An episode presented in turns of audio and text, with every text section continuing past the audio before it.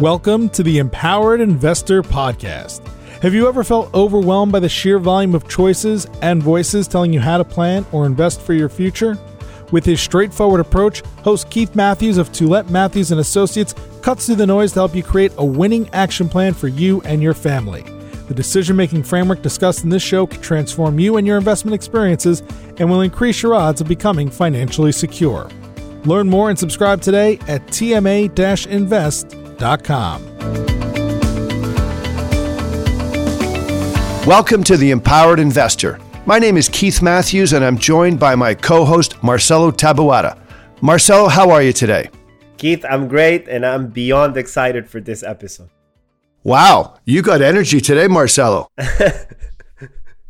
I know why you have energy, but tell us who we have as a guest today.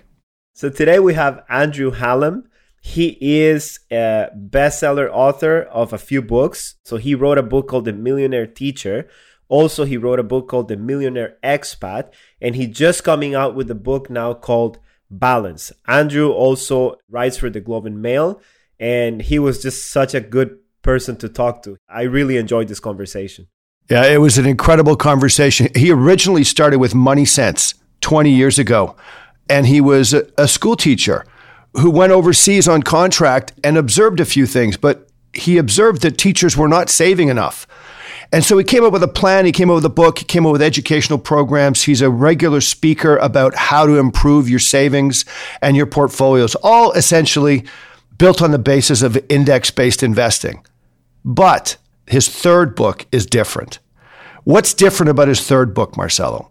I think we both enjoyed the book. I can safely say that. And the reason I think it's because in our industry, Keith, sometimes we focus a lot on saving money and saving for retirement.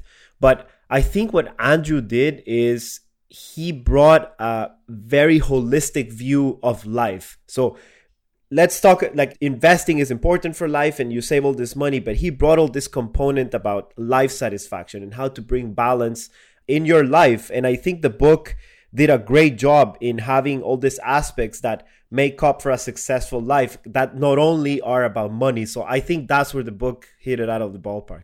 And what he did nicely was really bring to our attention as a reader, and I know for those who read his book in the future, the importance of life satisfaction and happiness. And based on his research, how one goes about improving that. And so it's not about more is better. It's not about newer is better. It's not about more stuff will make me happy. It's about a whole series of strategies that research have shown will improve people's satisfaction levels. And he's articulate, he's a great writer, and he's a great speaker. So, Marcelo, what does he talk about in the book? Great question. So, I won't give it all out because the show was amazing, but he talks about the four quadrants for successful living. Then he talks about what he calls the real superpower, which is relationships or relationships with friends, family, and he also talks about appreciation and gratitude, which I found was really good. Eh, the research he has in the book and what he talked about in the podcast. He also, in the book, discusses the importance of giving. And he makes a clear distinction between giving when you give to a charity and when you actually give money and you see the money being put to work right in front of you. He also talks about the importance of giving time as opposed to money. So that's what he talks about in the book. Also, he discussed things like don't fall for lifestyle creep and things like this that things that we tend to do when we get a salary raise or something like that. So I think the book did a great job. And I tell you, I enjoyed the conversation and I'm super confident that our clients will find it super helpful as well. A hundred percent. And all the things you mentioned wasn't necessarily him saying, well, it's important to do this. It's not his opinion stating that. It's research that shows that if you do some of these things, your level of satisfaction will actually increase. So there's a whole list of recommendations that he'll speak about how to have better spending patterns. One great topic that's in his book and he'll talk about in today's podcast is how to rethink retirement. So these are all great concepts. And I got to tell you, Marcel, you got excited all the way through this interview. I could see the passion. You got so into it. Andrew is a hell of a guest. And folks, please enjoy today's podcast. Enjoy. Hello, Andrew. Welcome to the Empowered Investor Podcast. Thanks very much for the invite, Keith. We're really looking forward to today's input from you. Let's start with a question Why did you write the book Balance? After writing about the acquisition of money and how to best invest for the past 20 years, I realized that in so many cases, there's something missing. Like many people that didn't know me personally would say things to me like, You really like money, or you really like investing and I'd realized that wow, I was missing the mark there, and perhaps a lot of financial journalists were missing the mark there because I respond with, "No, no, I don't like investing. I don't like money. I like life. I like to try to enhance my life satisfaction, to maximize that best possible way I can." And money was just a tool for that. So when I looked at writing another book, I looked at so many different things in terms of one thing my wife and I did in 2014, we decided we would take a year off. And one year led to two, which led to three, which led to seven. And we thought we would do a series of travel excursions, which we did. And I was also doing a lot of speaking during that time period. So we wanted to explore and I wanted to give these talks. And we would end up in places like Central America in a camper van. It was like a, a, journey that we had. We wanted to drive from Canada down to Argentina in a camper van. So we spent 17 months in this camper van. And what we would do is when we would get requests to speak, my wife would corral them into specific months. And then we would park the camper van. We would store it somewhere like Guatemala or Belize and pray that it would be there when we got back. We'd spend four weeks giving a series of talks, whether that be Asia or the Middle East or Europe. And often I was speaking to people who were working at big banks, large corporations, large resorts, people who were conventionally successful based on how we conventionally define success. And so many people will define success this way. And we've all heard it. They'll say, oh, that woman over there is really successful because she owns her own law firm and she has a big house overlooking the lake and she drives a Maserati. And I felt that was a little bit nutty in that she might be a success, but not because she has those things. She could only truly be successful if she had what I called like the four quadrants of success. And what I would find is when I would go off back to the camper van lifestyle, so my wife and I would end up giving these talks and hanging out with some cool people, people who were very conventionally successful. And many of them were happy. Then we'd fly off to hang out with a totally different type of person in this camper van as we're traveling around Central America. And I recognized that overall, and this was very anecdotal, but I noticed that overall, the people who seemed to have a higher level of life satisfaction were a lot of the people that were living a lot more simply. And so I would ask them questions like they might be traveling around in a motorhome, playing music, raising their children as they travel through Mexico. And I would chat with them about things like money, because that's one of the first things you bring up when you're a traveler, especially when you're trying to get to know each other. It's like, well, so how are you making this happen? What are you doing? How financially are you making this whirl? And I found that there were those people who had their head in the sand, obviously, who were just they were living on a shoestring and not thinking about tomorrow but i found the people that seemed to have it all together were those that were saving money putting money aside for their future and living a life that was aligned with their values and i thought wow perhaps success really is this like a four-legged table where you have to have enough money you have to have solid relationships you have to maximize your physical and mental health, and you have to have a sense of purpose. And so, if one of those things is cracked, for example, someone could have all the money in the world, but if their relationships represent a train wreck, then there's no way that that person is maximizing their life satisfaction. So, when I wrote this book, Balance, I wanted to try to encompass these, what I saw as the four quadrants of success, almost like a holistic component, the holistic component of really financial planning and looking at what we spend our money on and, how we live our lives and what we choose to buy and why. So, to answer that big question, why are we doing what we're doing? And ultimately, when you keep asking people that question, it comes down to the same response. No matter what it is, what we're doing, what we do, buying what we're buying, ultimately, the reasons we do these things and buy what we buy, choose to live where we live, when we continue to dig deeply and ask ourselves that question, well, why, why, why? It comes down to things like life satisfaction. To the best of our ability, we want to live the best lives that we can. And so there's so much research on, so many books, of course, on investing money, but not many books looking at the purpose as to why do we invest money? Again, you keep asking that question. It comes down to life satisfaction. But most personal finance books never dig into, well, let's have a look at how we define life satisfaction based on research. So, how can we truly get the most out of life? Your intro to why you wrote the book is amazing, Andrew. And as advisors, both Marcel and I read your book in the last few weeks. And the takeaways that we picked up were incredible because we work in the money management and the planning industry, and there's so much conversation with clients and investors around money and planning and saving and the future and retirement.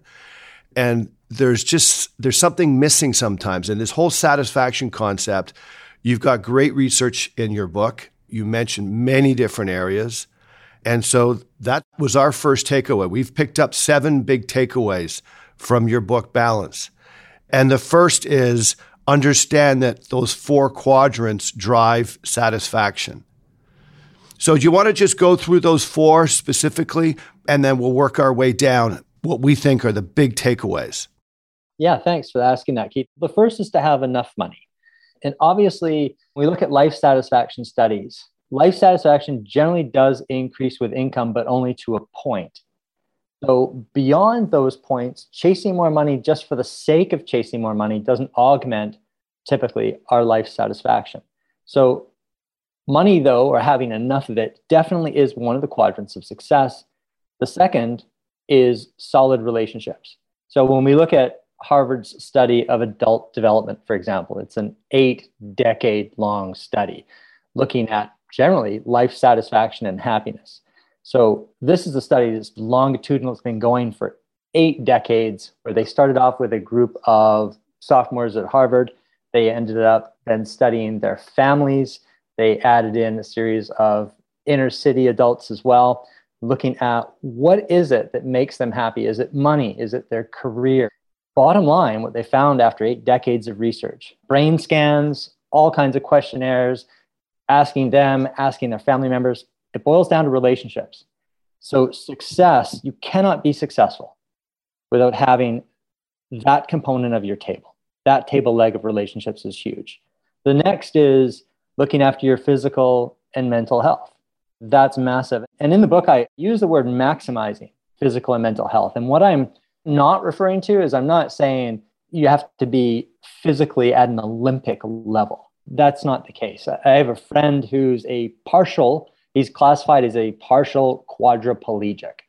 And what he does is he does what he can do to try, he does daily exercises, little routines where he moves things to maximize what it is that he has. My mother is the same. She has arthritis and it can be really debilitating, but she routinely puts her health first. And in the morning, she does all of these special hand exercises and these arm exercises and she's maximized her physical health. She's not an Olympian, but that's super important. There's so many things that we can't control, but it's important to control what we can. And then the fourth is a sense of purpose. So we have to have a reason for getting up in the morning. So what the Japanese call ikigai. And with sense of purpose also comes longevity and higher levels of health. So again, the four quadrants, enough money, solid relationships, maximizing physical and mental health, and then having a sense of purpose. Yeah, and those are great. And it's in contrast to what many people, as you've noted in the book, many people consider success is more is better. You say newer is better, and stuff will make me happy. And you're suggesting, obviously, that's not the way to go. That's right. I always find that what you said at the beginning of like this expectation of like success tends to lead people to a lot of bad behaviors when it comes to spending. So in the book, you talk a lot about spending a lot on experiences instead of things. So I found that remarkably interesting. And I think your life is a testimony of that. Why don't you tell us more about that? I like to think of it, Marcelo, as like a campfire. A campfire story. And if you think about when you get together with friends and you're sharing stories around a campfire, whether you're doing that this year or whether you're doing that later, you're projecting yourself doing that in your 70s and your 80s, you're not going to talk about the stuff that you've purchased over your lifetime because it, in the long run, is not meaningful. You're going to talk about the experiences you had. And in most cases, the experience we've had with people that we truly love and respect, those are the ones that forge the greatest impressions on us. And they become part of our identities. Really, I mean, it doesn't take a scientific study to recognize this, but there are scientific studies that recognize this, which is kind of cool. It was a study done by Leaf Van Boven and Thomas Gilovich called To Do or To Have, That is the Question. And it was published in the Journal of Personality and Social Psychology. A fascinating study, which really does exemplify that concept of the campfire component. What is it? What are our takeaways in life? They're never the things. And when I get together with my old friends, we never talk about the stuff that we bought. No one does. The interesting thing is that I'm in the age group, and we'll talk later about the happiness curve, but I'm in the age group where a lot of my friends are starting to be really successful in their careers. And I also look around me and I feel like there's this obsession about, especially now with social media, there's a lot of luxury cars and houses, and like houses are getting bigger, and like you see people with like super nice houses.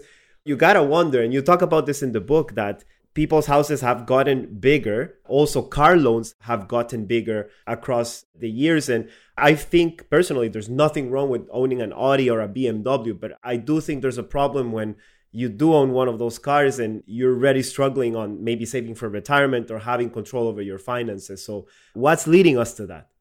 Yeah, I think it's just that idea that we see other people doing it. So there's momentum that ends up gathering.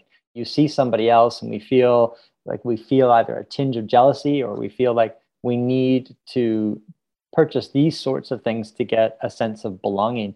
But of course, the irony is that based on, and Marcelo, you brought this up about be wearing the upgrade concept, it's a bit of a slippery slope because when we look at happiness research, it suggests something called hedonic adaptability. And in the case of vehicles, Michigan State University did a really fascinating study to see do more expensive cars or do people who drive more expensive cars actually enjoy their driving experience more than people who drive mid-range vehicles? And so they put these people through a variety of questionnaires and they would ask them how did you feel the last time you drove your car? And of course as with any great study the people don't really know what they're looking for. They ask all kinds of different questions but the researchers are really wanting to hone in on this. Their driving experience, do they actually feel happier with their high end cars? When you ask people, are you happier with that expensive car than you would be with a low range car? They always say yes. Oh, yeah, for sure. Because we always want to justify what we've bought. That's actually called reflective happiness. Daniel Kahneman talks about that. But the key is experiential happiness. You actually feel happier? And what the Michigan State University study found was that people in driving high end cars did not enjoy their driving experiences any more than people that drove medium range cars. And the reason for that is this we simply get used to what we own. So when you first get in a car, you're test driving it, you're focused on it so much so you can feel the handling, the acceleration, the smoothness. Your attention is focused on it. But day to day, when you're driving to work, it doesn't matter what you own, you're driving to work, your brain is not thinking about how fabulous your car is. That wears off. So it's a lot like a sugar fix. You can take in sugar, blood sugar levels rise, but then it drops because obviously your body adapts to that. There's a bit of a crash there. So it is a bit like a sugar fix. So, yeah, back to your main point, Marcelo. If you can't afford these things and truly like you're borrowing a lot of money to buy them, you're not actually enhancing your life satisfaction. Research suggests you're doing the opposite because debts generally end up leading to lower levels of life satisfaction based on research. Yeah, and that's crazy because we end up acquiring debt to buy things that we think are going to make us happy, and that debt ends up making us unhappy. So I think there's a great irony there. We've often reflected and we call it lifestyle creep. You get used to your lifestyle and you start wanting a little bit more. And all of a sudden, 10 or 15 years later, your expenses are up 40%. And it's all this, the extra lifestyle that you've brought into your living. Yeah, I think there's that hard question. I bring up, Keith, that desert island litmus test, too. Yeah, that was great, by the way. I believe firmly that if you're going to buy that high status, say it's a high status vehicle, first of all, truly only buy it if you can afford it first of all. Secondly, buy it for you. Don't buy it for other people, buy it for you. And one way to recognize when you ask that question and you ask people to delve really, really deeply into the soul when they come to answering that, you ask them, would you still buy it if nobody else could see you drive it? Nobody else could see you. And if the answer is yes, I would still own it if nobody could ever see it and you could afford it, then absolutely buy that high status vehicle. You referenced him in the book, Morgan Housel, The Psychology of Money. I read that book and it's a fantastic read, but he has a story there about when he was a valet parking worker. And he said that he realized that most of the people who came in with luxury cars, he started to realize that most of the people around who were impressed were only cared about the car, not the person inside. But the person driving the car thinks that they're looking at him. So I found that was a great example, and it totally like relates to what you're saying. All right. So let me move on here to our second takeaway. And I think that's, I really love that part of the book. And you called it the real superpower. And that is that relationships are the single greatest key to a happy life. I found that remarkable and I could definitely identify with that. So walk us through that and the research you found for the book relationships are so key. And I did allude to that in the beginning when I talked about the adult study, the Harvard adult study of development. And I strongly recommend you look that up because it is so, so interesting that when we look back at our lives, one, we don't tend to be happier because of money and things. It's our relationships with other people. And that's huge. You know, when Bronnie Ware looks back, she was a palliative care nurse and she wrote a book called The Regrets of the Dying. And she would ask people who were dying, What do you regret? And everything that they said was relationship based. They were things that were relationship based that they regretted. They didn't regret not taking certain jobs or not having certain levels of income or not buying certain things they would regret not being first of all like true to themselves and their values. So that's a relationship you have with yourself. They regretted like if they worked too hard. They often wish they hadn't worked so hard so they could spend more time with people they loved. They wish that they had expressed their feelings. They regretted not expressing how they felt with people. And again that's relationship based because it's that vulnerability that is so important that we need to express with people. We need to be able to be human and share. And that's where that strong connectivity comes into place. When you think about the people who love and respect, or you love and respect most, it's those people you're connected with that way. You had a few examples in the book about downtown in the US, Roseto, and also the Blue Zone. So I think the listeners would appreciate So tell us more about that. Oh, yeah, that's fascinating. There's a town not too far from where I am right now, actually. It's called Roseto, and it's in Pennsylvania. And in the 1950s, one of the doctors there, he contacted some research scientists and he said, Look, I live in this town of Roseto, and I don't know what it is about this place, but people live a freakishly long time. I think it's worth you guys coming down and checking this out. So, team of researchers descended on Roseto to see like what is it? Is it their drinking water? So they tested their drinking water but the drinking water was the same as it was with any of the other local towns, of towns around them. They looked at their diet. The diet really wasn't that great. These people had come from Sicily in Italy and they'd come to Roseto and they would live very, very similarly to how they, the old sort of Italian traditions, where they were very tight as a community. There was always an open door policy. There were a lot of community clubs, like a crazy number of community clubs for such a small town. And when they isolated these variables, they said, well, it really does look like it's the social connectivity of Roseto. And then what they also found was the people in Roseto who had a lot of money didn't show it off. It was a cultural taboo for those people. They didn't buy bigger houses and they didn't drive better cars. They didn't want anything to come between them and the connectivity of their neighbors. And then in the 80s, when people got the sense of the American dream, there were a lot of the younger people that decided, well, now I'm going to be a success, a conventionally successful person. I'm going to buy a better house and I'm going to move away from that close, tight nucleus so I can build this bigger house on a, a large piece of land, buy a better car. And today, as a result of that, Roseto has become a little bit larger, not larger in population. Population's about the same, but it's been more spread out. People don't walk to their neighbors to the same kind of degree. The social fabric is broken down, and the longevity in Roseto is no different to any other small American town. So Dan Buettner did a, wrote a book called The Blue Zones, which is really fascinating, looking at places in the world where people live freakishly long periods of time.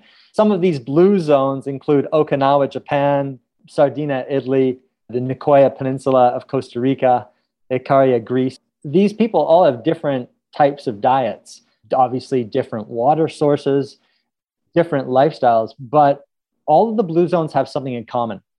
They're incredibly social, number one. The people are social. We need that social connectivity to thrive on a mental and a biological level because it is all connected. They end up moving, let me say moving, they walk to their neighbors. Also, they move a little bit. So there's a level of physical activity. And then, third, they continue working. So even as they get older, they may not be working full time jobs, but they're continuing to do, they're continuing to help.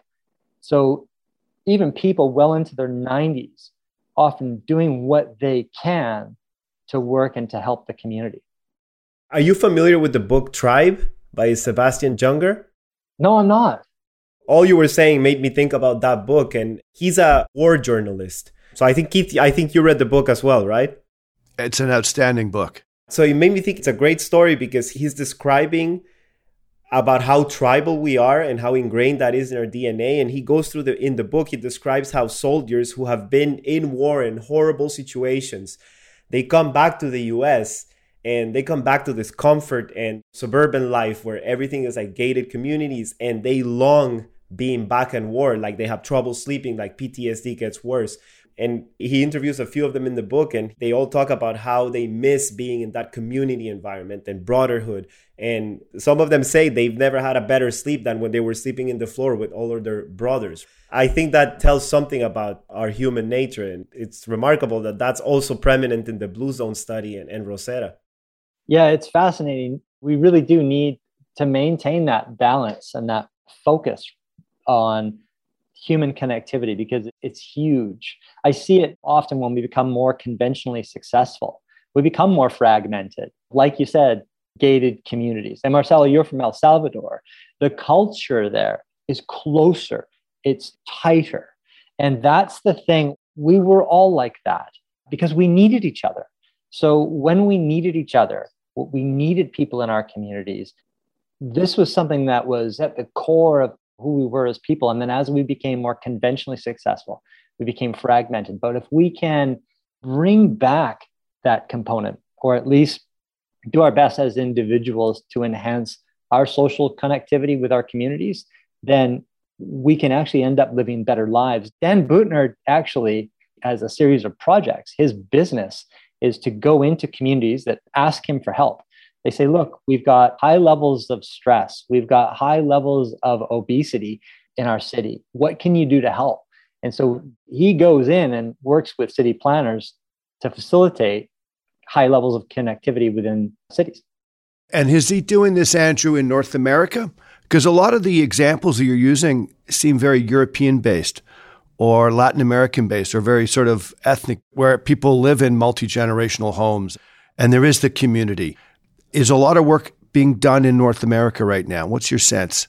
Yeah, Dan Buettner is doing a lot of work in North America. And I did reference a couple of examples in my book, Balance, of cities that had asked him to come in and to look at things like public parks and play spaces that will bring together both the children and the people. doing what we can to encourage businesses where you have a little coffee shop next to the park where children can play, things that will bring people together, people talking, trying to encourage civic communities, different communities, yoga groups, yoga clubs, exercises, meditation groups, just anything that will bring people together. And yeah, so he's done a lot of that, Keith, in the United States and to great success, which has been really impressive. Interesting.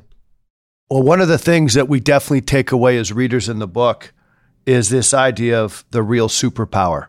The fact that of all of the factors out there that will help define happiness and satisfaction, it's the ability to strive for deeper and closer relationships with others.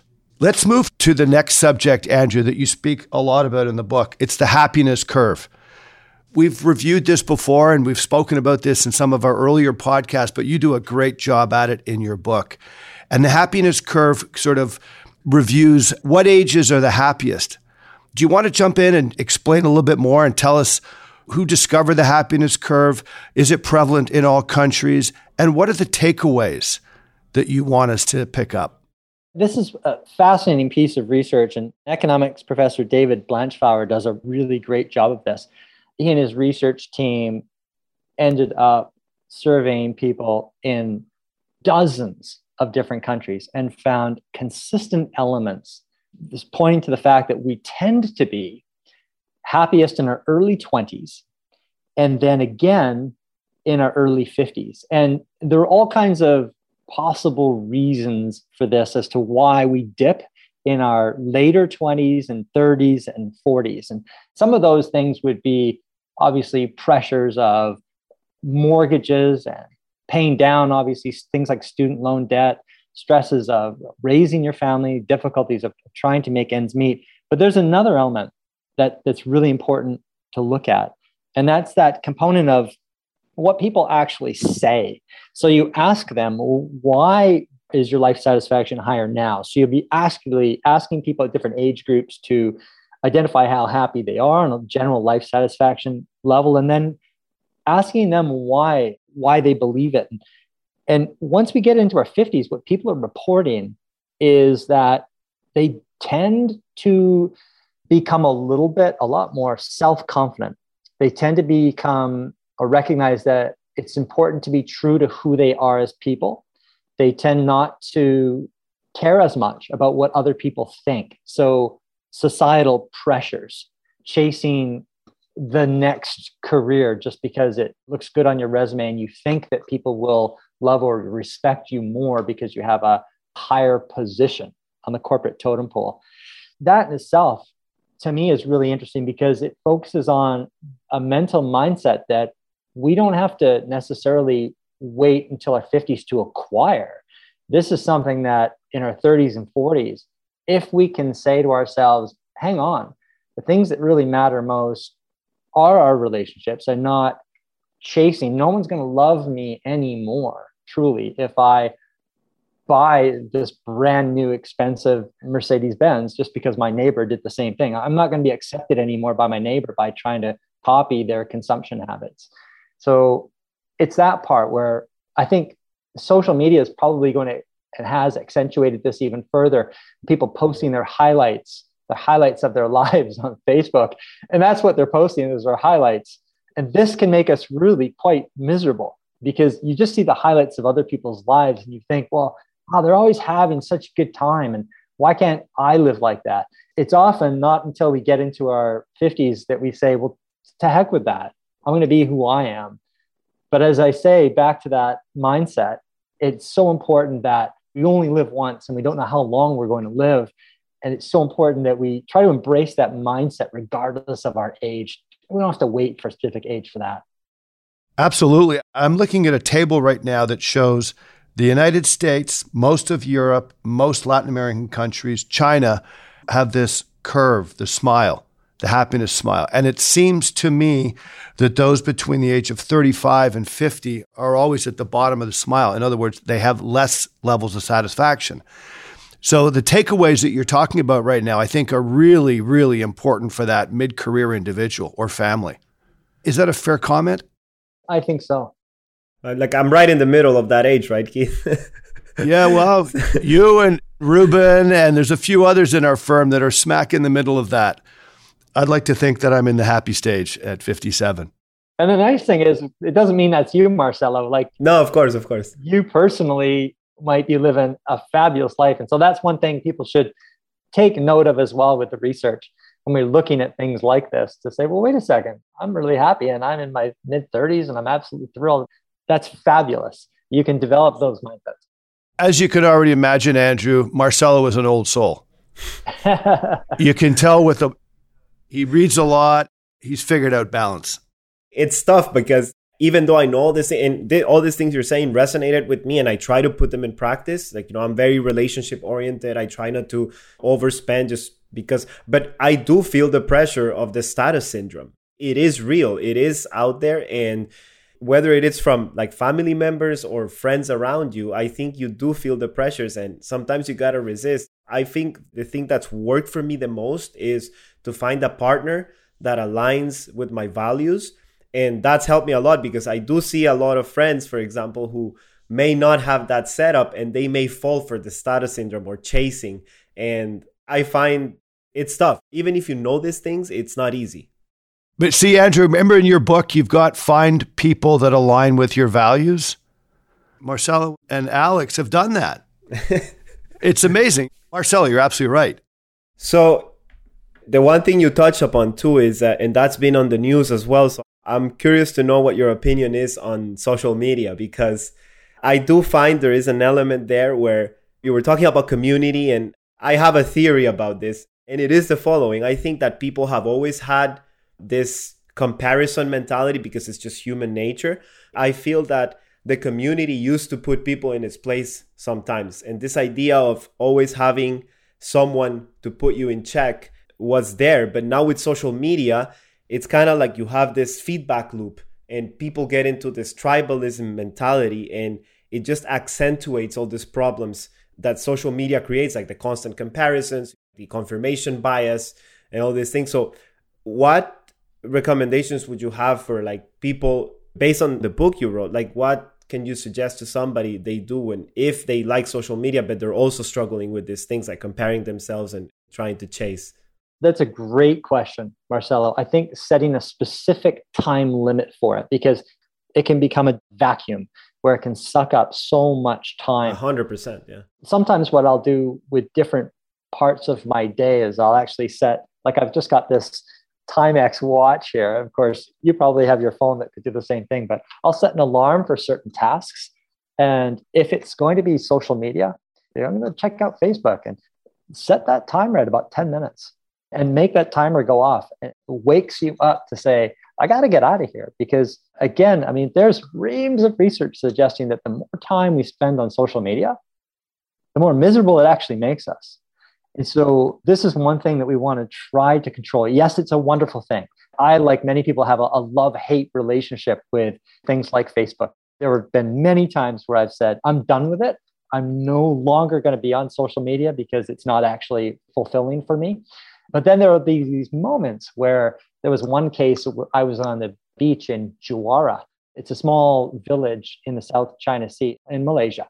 And I posted a picture of the me doing something stupid in that village or on that beach. And somebody ended up commenting and said, Andrew, I mean, and this is a small place. I'm telling you, this is a tiny, this is a small island. It's called Pulau Tioman. And Juara has got like, I think it's a town of about 200 people. There's nothing there. And some friends of mine, some people I hadn't seen in about a year and a half, had bought a sailboat. I didn't know that. And they were about 300 meters from me in this little bay. They were the only boat there. And they're like, they messaged me and they said, I can't believe where you are. Look out into the bay. And I look out and I see this boat. And I was waving, they were yelling. I jumped in the water and I swam. And if it weren't for Facebook, maybe this would be a great ad for Zuckerberg, but if it weren't for Facebook, I wouldn't have connected with them on that beach. But man, it can be a time suck. Yeah, I think we should really strongly do what we can to make rigid time limits when it comes to that. Interestingly, Facebook just changed their name yesterday. So this will probably be one of the last times, well, people will refer to it with Facebook. What are they? What are they called? Meta. M E T. What's the story there? what I've read so far is that their vision for the future is to have this idea of the metaverse, which you know it sounds a lot like the Matrix to me. so, so I think they want to create this environment because they're investing a lot in artificial intelligence and virtual reality and this type of thing. So I think they wanted an all-encompassing name for all the technology that they have and try to move away a bit from social media. That's my read on it, so don't take my word for it, but I think that's kind of like where they're going. Well, and it's also coming at a time where they're trying to pivot away from some of the negative news that they've received. Yeah, that too. Sure. So, Andrew, in the book, there's a pretty significant section that talks about embrace what you have, embrace appreciation, and be grateful. Do you want to take a few moments and walk us through some of the major concepts that you highlight? Yeah, one is when you talk about appreciating what you have, let's say you have a new car, you bought it six months ago or a year ago.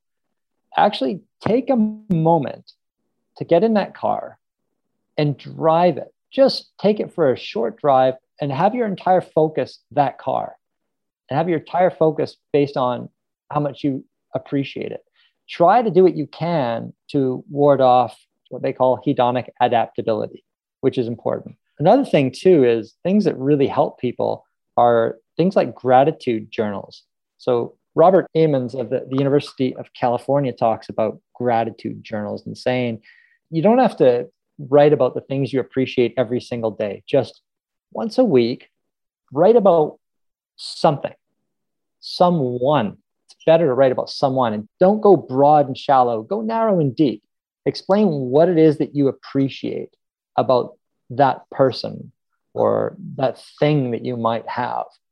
Get into it. And research has suggested that when we do that, it doesn't just increase our mood during that given day, but it has long term benefits. And to do that once a week is extremely helpful. They've done research on people who suffer from depression, and similar studies have been replicated. Josh Brown, professor of psychological and brain sciences at Indiana University, did something similar with people struggling with depression. So they added this gratitude journal to their regular counseling routine.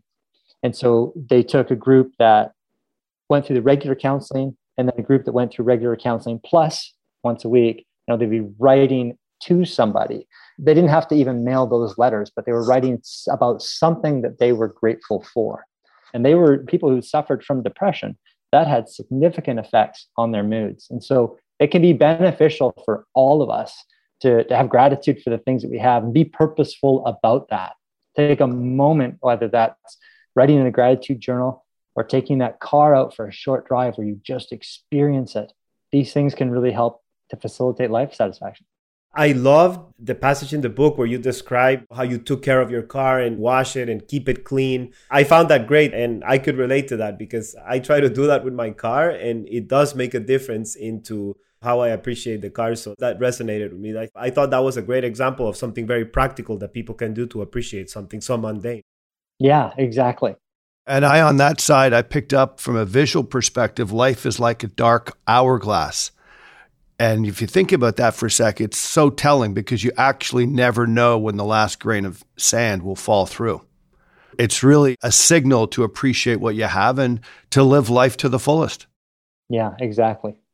Andrew, the other takeaway that Keith and I had is strive to have better spending patterns. And I got to tell you, I'm on your camp on this one. I don't like detailed budgets, but I do like to know on a macro level where money's going. So, how does this relate to the overall idea of happiness and having purpose and finding that balance? You mentioned things like budgets. I look at budgets, Marcelo, as diets, and generally, diets don't really work. A hundred percent.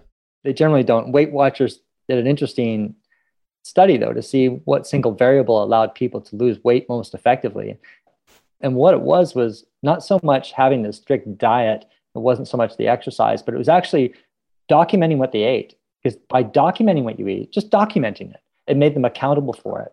And it's much the same with what we spend. So I'm a firm believer that we should all document our income and what we spend money on just with a simple app with our phone. And it can be so simple. You could use like a budget There's Mint. There's Mint is pretty good. Mint is good, pocket expense, but it takes about 10 seconds after you purchase something. So you come out of the supermarket, you write down what you spent, you just enter it on your phone, you categorize it. It's much better. Like some people will say, well, I don't need to do that because I purchased with my credit card and that tabulates everything. That's not the same thing because back to your point, Marcelo, is that when you see the categories and you can look at it and you can see what you're actually spending your money on, and then you can identify whether your expenses are actually aligned with your values. So, for example, you might look at takeout coffee. So, you might be buying takeout coffee and you're every day you, you might go to Starbucks and you, you drink it as you drive.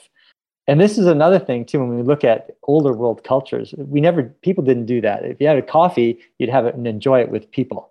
You know, you'd sit there and you could savor it. But this whole idea of gourmet coffee on the run, we're not really necessarily getting a lot out of it if we're on the run with it. Our head's in all kinds of different things. I don't know if you realize this in Latin America or Central America, but at least in El Salvador, and my dad is Argentinian, so I'm half Argentinian. And in those two countries, the coffee is like a sacred thing where people come together and they talk. And it's not about the coffee, it's about hanging out together, right? Yeah, yeah right. and one of the nice things about that is let's say you have that category for like cafes that's on your app and you can see how much you're spending with your friends drinking coffee. You align that with your values and you say now is that worth that money? Most cases yeah most people would say well, absolutely. In that case when you're having those coffees at the cafes with your friends but then if you have a category for takeout coffee and you look at perhaps how much you're spending you can see it and you can ask yourself that good hard question is that expense aligned with my values am i getting a lot out of it i guess is probably a better way for me to phrase it am I truly getting enough out of that based on how much I'm spending there? And so I think that it, by, and I've been doing this for years, tracking what I spend before their apps. There was pen and little brown booklet that I did every single year, but it's so, so helpful because we end up spending less money. We do when we actually track what we spend much like people tracking what they eat, they become more accountable for things. They're ashamed to put the sixth jelly donut of the week in there. So they decide, well, I know I'm going to have to track that jelly donuts. I'm not going to eat one. I'm not going to buy it. And it can be much the same with spending money too. It gives us an opportunity to spend it on things that we truly do value. Maybe it's investing, maybe it's giving that money away, it's donating that money. I agree with that. And another thing I loved in the book is this idea with luxuries and when you do them too often, for example, like it related to me because I like barbecues and I think I overdid it this summer and it kind of killed it for me. and I do see that idea that when you do it not that often, maybe once a month instead of every weekend, you might appreciate it more. So that resonated with me. Yeah, that is so true. And Marcelo, you talk about barbecues often, which is great. And Andrew, I think your takeaway is move away from the stuff and move towards experiences. And you had one area in this section that you talk about save your dollars, sacrifice your dollars for future experiences. And the fact that you use the word future experiences, was a reader, it made more sense to me versus what typically happens in personal finance books is things like sacrifice now so that you can maybe have something in the future. It's have something as opposed to have the experiences. And I think that was very, very powerful how you phrased that. Yeah, thanks, Keith. I think that really does come back to that point you brought up about the dark hourglass. And literally everybody has one. It gets tipped at birth, and nobody knows how much sand they have left. And so the idea that you enjoy experiences, you try to maximize them as much as possible throughout your lives, not necessarily just saying, I'm not going to spend any money at all. And I'm going to have this fabulous life at some point when I'm 70, when I've got multi millions in my bank account. That, that's not where it's at because we don't know how long we're going to live. Absolutely. So we're into the last section, the last main takeaway rethink retirement. And we have a lot of clients, a lot of listeners that are either planning for retirement or currently retired. And so the premise behind Rethink Retirement in your book is if you can think about maybe working a little longer, maybe working in an area that you're passionate about, maybe taking on some part time work, but there's many benefits to doing that. Do you want to share with us some of the benefits and the reason why you think it's important and what the studies show? I'm glad you brought that up because When we look at typical personal finance books, and you asked me, why did you write this book? So many of them look at the early retirement as this goal, and they'll grab you with fancy titles or fancy titles with titles that allude to the fact that quit early, live the best life ever, quit your jobs. This is so, so common in financial journalism as if this is some sort of holy grail. But research suggests that it isn't. So, one thing that I found really interesting was looking at Japan, for example. And the Japanese, they're known for their longevity. And yeah, you could say that potentially they have a better diet, but their entire lifestyle is not better than ours. Smoking is slightly higher in Japan, smoking rates per capita than it is in the US and Canada. Not that it's extremely high, but they smoke more. So they don't necessarily live a perfect lifestyle, yet they live longer than we do. And one of the things that they do is they don't typically have the same kind of goals that we have with respect to retirement. Like this is a holy grail. They like to keep working. And when I say that, it doesn't mean that they continue their full time grind. They might quit their full time jobs and then take up something part time. They have these, what they call silver haired centers, 1,600 employment centers in Japan where retirees can go and to pick up some kind of casual part time work. And what that does on several different levels one, it gives the Japanese what they call ikigai, which is what I called the sense of purpose in the four quadrants of success. It gives them a reason to get up in the morning. And, and when they do that, they're going to be engaging with people, learning different things, engaging with people of different age groups. The idea of retiring early, when we look at the, the US Journal of Epidemiology, and there goes the siren. Let's wait this out. Wow. You're right. You nailed it. Well, you know, we could do, I'll tell you what we could do is just for our own information, spend a few minutes gathering a little bit of your past life because we'll put that in the intro. Okay. We sort of just went right into the book right away.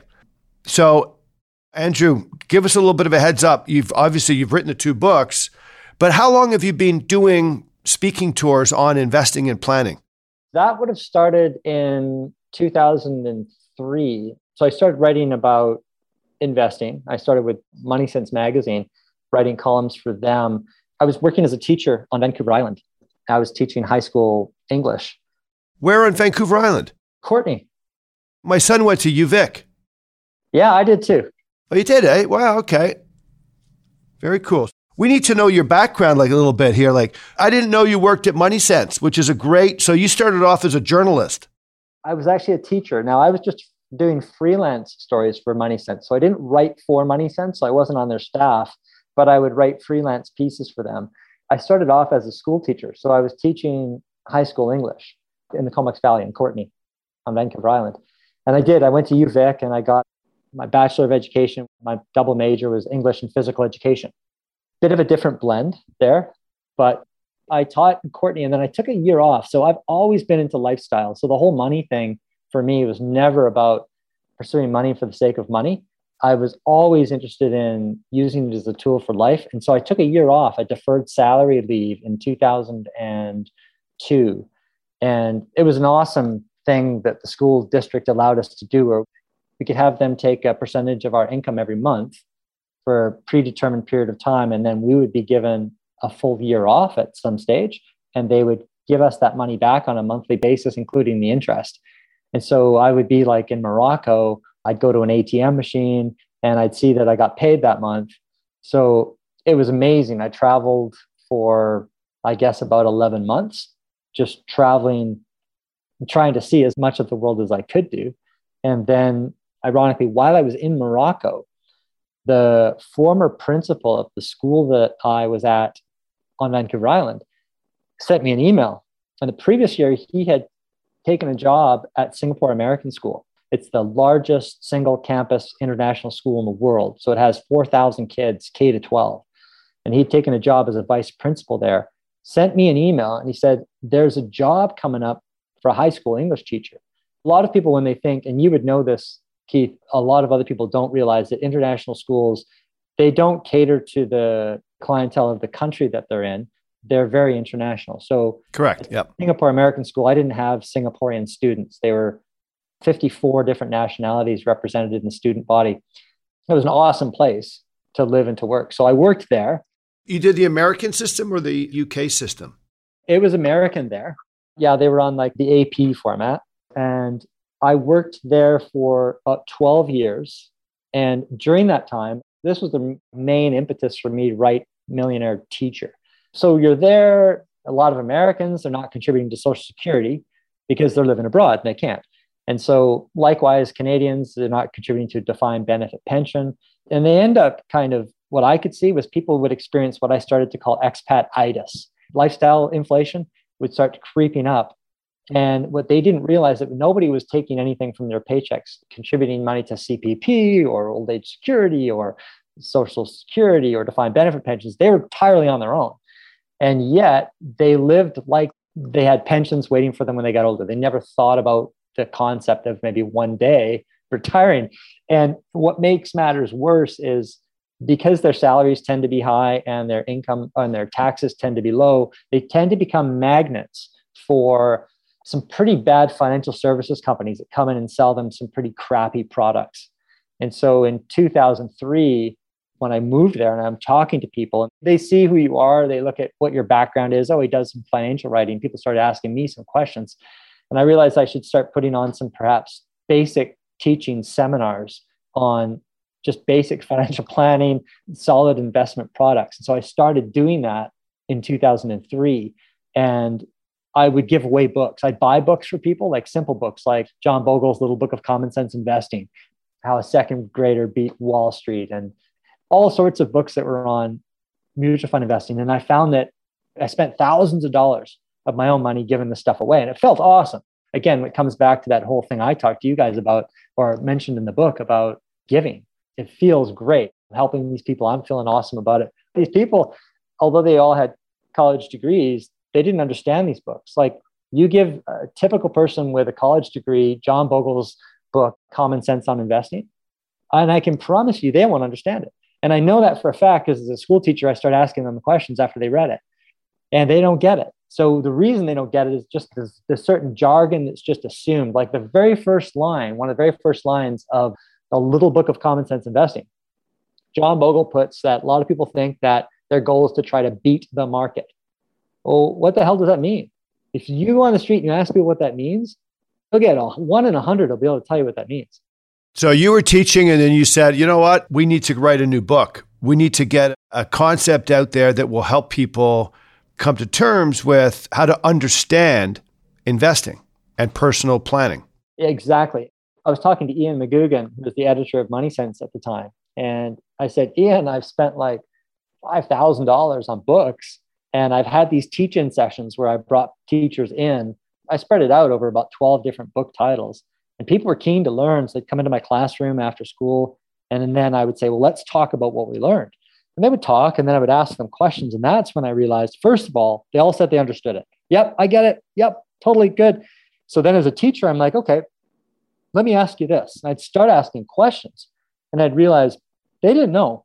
They started then admitting it. Well, actually, you know, I was just kind of embarrassed to say I didn't fully understand it. I didn't get this part and this part. So when I told Ian McGugan about it, he said, you only have one option here. And I think that's to try to write your own book. And so when I wrote Millionaire Teacher, I had help.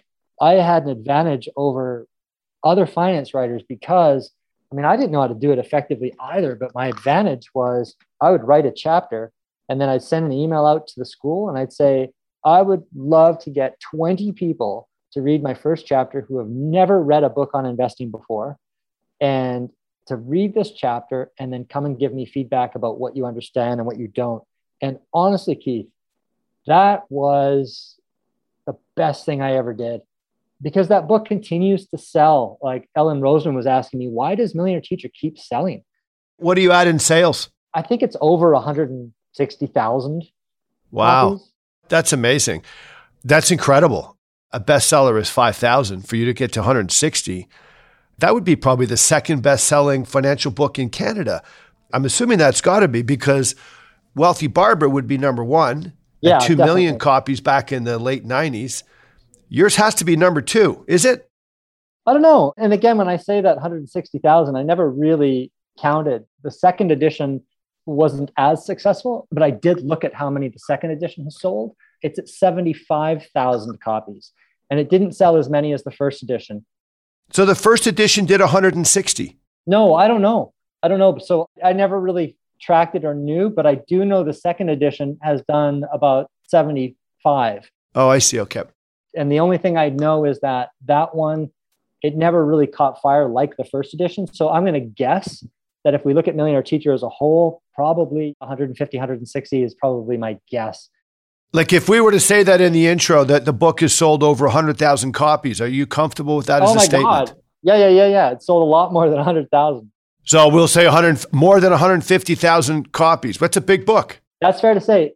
So Millionaire Teacher, the first edition, Keith, and I only know this because the publishers told me in the first month, it sold 30,000 copies in the first month, first edition. So the first edition of Millionaire Teacher, it hit number one on Amazon USA and Amazon Canada for personal finance and investing and business categories. It's the only Canadian authored book that's done that on Amazon. David Chilton tried to do that with the Wealthy Barber Returns. He created a US edition. His US edition didn't sell in the US but mine hit number one for business and investing, stock market investing, every money related category in the United States. And it battled toe to toe with his on Amazon. So they flipped back and forth around 2011, 2012. This doesn't surprise me at all. Teachers who have a basic understanding of being able to get up in front of people and understand how to communicate concepts.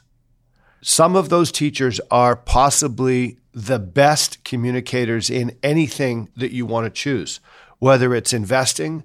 Some of the best rugby coaches, Andrew, and I know rugby a lot because I'm so involved in it, come from teaching backgrounds. They know how to present ideas in front of groups of people to break up complex subjects and get them to understand. The good ones do. So this doesn't surprise me, this sort of your journey here. So 10 years of teaching, and then the last 10 years, I suspect it's writing, journalism, book writing, and paid professional speaking. How many gigs a year would you do professional speaking? A lot. I'll give you an idea. In 2017, there was a six month period where I gave 90 talks in 14 different countries. Wow. So now it's gone to Zoom. So yesterday I was speaking at a school, the American Embassy School of New Delhi. I was doing Zoom session with them yesterday a few days previous Seoul International School. So I do a lot of businesses, a lot of international schools, and a lot of businesses. So listen, we're at an hour and 30 here. I think all the recordings are still going. Let's try to wrap things up here. That was a great tangent, Andrew. And thank you so much for sharing that. I completely identify. I went to UK international schools. My dad's Australian and my mother was French Canadian. And so when we showed up in Sri Lanka, we had a choice between the Aussie, the Commonwealth system or the American system. For my parents, it was easy. You're going to go to the Commonwealth system. I grew up overseas with kids that were Australian, from New Zealand, from Canada, from England. I didn't really see the American system, but I knew it was there, of course. It is a fascinating way to grow up. And it's amazing to see that that's how you did your sort of slightly older stage of life. And it's amazing to see how you saw people in need and you developed a program and content for them. And you've been able to add a lot of value to so many people's lives. Yeah, I've tried. Thank you. Yeah, it's great. I'm really appreciating getting to know you a bit more in today's yeah, show. Yeah, likewise. Thank you. We did the part on retirement. You've got to actually start from the beginning about retirement. Are you comfortable with that? Are you ready to go? Yeah, certainly. It's funny that one of our goals is typically for a lot of people is to retire earlier when research suggests that on aggregate when we do so we don't live as long and that's kind of ironic isn't it so you're looking at one the japanese living longer and they continue to work but there are us based studies that are really robust on this there was a study done in the, us journal of epidemiology and community health where people that worked just one year past traditional retirement age had a 9 to 11% lower odds of dying over the duration of the 18 year study. And that was regardless of their initial health before the study. So it's been similar studies have come up with the same kind of results. Harvard health researchers published something similar in the CDC journal, in the Journal of Preventing Chronic Disease, excuse me. They found that those that were working past age 65 were three times more likely to be in good health versus those who retired earlier. And I think that it doesn't point to, and again, when I look at what the Japanese have done, I like that. This doesn't mean that people should continue to work full time necessarily. It's the idea that you can, at some stage, decide that you're going to work perhaps part time at something that you enjoy doing. And I think that's the key. And that's one of the reasons why we don't want to be in life behind the financial eight ball and we do want to save for our future so that we do end up building an investment portfolio such that it gives us these choices to perhaps at age 65 you decide you've been an accountant your whole life and maybe you're just not as passionate about that anymore and you want to spend some time with friends family taking up different activities but you also want to maintain engagement. So maybe for you your thing might be a part-time job working at a bike shop selling bicycles and that would be fun. You're dealing with different people of different ages but it keeps you active. And it also another element of that of course is when we do work part-time during the latter stages of our lives, it takes off a lot of the financial stress. So if you're earning $20,000 a year at a part time job, that's really equivalent to you having, say, an extra $500,000 in a diversified investment portfolio based on something like that 4% inflation with adjusted withdrawal rate, or equivalent to close to half a million dollars in an annuity. So it takes off that financial stress and it enhances our longevity. So I'm a big fan of it. Many people have said to me, Oh, well, you're retired.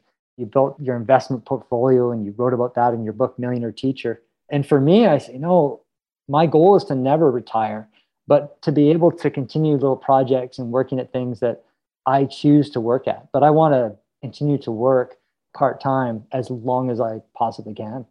I want you to tell me more about, well, the audience about this idea of time and perception and having hobbies and like mental stimulation. I found that was, it blew my mind, honestly. And I think we'd be doing a disservice if we don't talk about that. that, Marcelo, is one of my favorite topics. I often think that, obviously, when you think back to when you were in, let's say, grade 10 or grade 9, 15 years old, that school year seemed to last forever. Absolutely. And then as adults, the days, weeks, months seem to accelerate the older we get.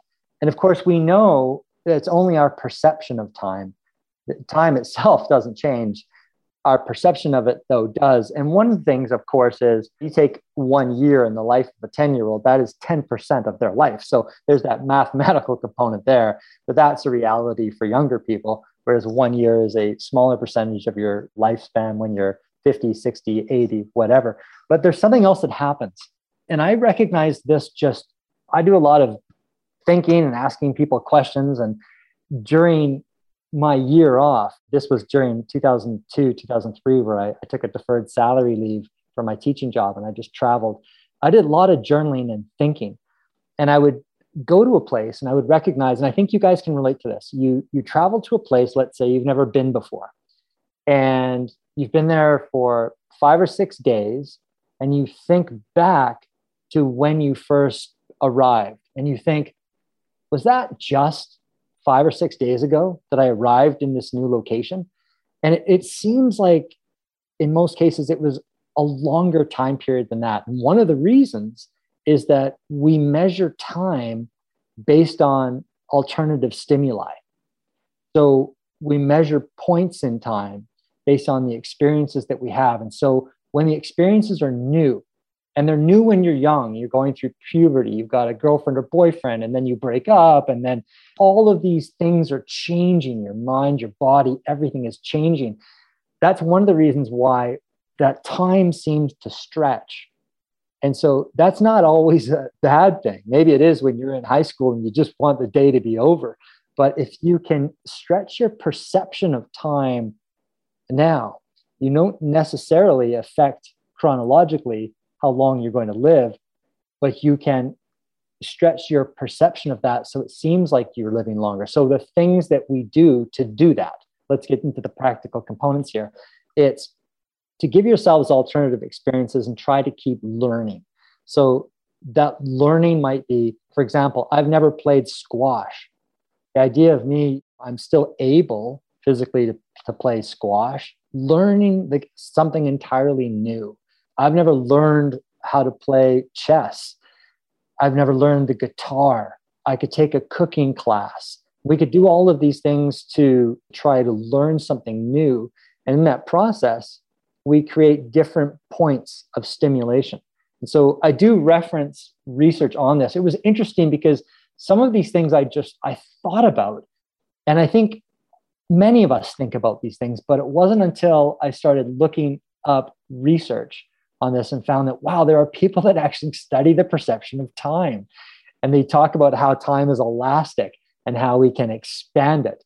And I reference several studies in the book Balance I found that fascinating because I think when you're engaging in a hobby and struggling to learn something and getting stimulated, you're touching on a very human thing, which is the struggling and having to work for something. And I think that ends up adding to the purpose and a lot of the other things that you're talking about. It does, doesn't it? Because it's also there's an achievement component to that too. When we struggle and we can see progress, we can see that we're proud. And that's one of the reasons too. And I said back in my book, in the book Balance, and I said, if you want your children to be strong financially, last thing you do is give them money. As many people see how compound interest works. And I know this is slightly different, but in a way, it's somewhat related. It's that idea of pride in accomplishment, pride of doing something, learning something. And when many people see how compound interest works, they say, well, I'm going to give my child a hundred grand or 10 grand, and they're five years old and they'll never have to work and they'll never have to invest. You rob your child if you do that. You rob them of the feeling of accomplishment. That's powerful. And that's our sense of purpose. That's again one when I come back to one of those four components on that table of success that I talk about, a sense of purpose and the achievement component it definitely relates to that. And to tie that back to retirement and sort of working looking for hobbies, looking for maybe new types of work experiences, looking for new things, stretching time is such a powerful concept. We have tons of clients that are working through their 60 to 70 zone. The individuals that might be physicians, they might be school teachers, there's academics, there's university professors. I definitely sense this need or desire for some to continue to push through the retirement and add those extra experiences, try to stretch the time out, like you're mentioning, Andrew. Yeah, maximizing their lives. Absolutely. Well, listen, Marcelo, Andrew, we're going to wrap up the show today. Marcelo, any last comments for Andrew in terms of perceptions and takeaways? I love the book, Andrew. I think that you've done a fantastic job bringing a sense of purpose to why we work and why we have money. And that holistic approach, I think, is going to resonate with a lot of our clients and with a lot of people. And I can't wait to share the show and the book with my friends, family, and people in my network. Thanks so much, Marcelo. Yeah, I was so pleased you allowed me this opportunity to talk about this stuff. Thank you. It was outstanding, Andrew. And one thing I will add is we focus so much on money and planning and investing and saving. And this book really brings up so many gems in terms of things to think about to improve satisfaction levels and happiness levels. So, thank you so much for being our guest today. We look forward to sharing the show, and we will definitely be buying some books for some of our clients, contacts, and friends.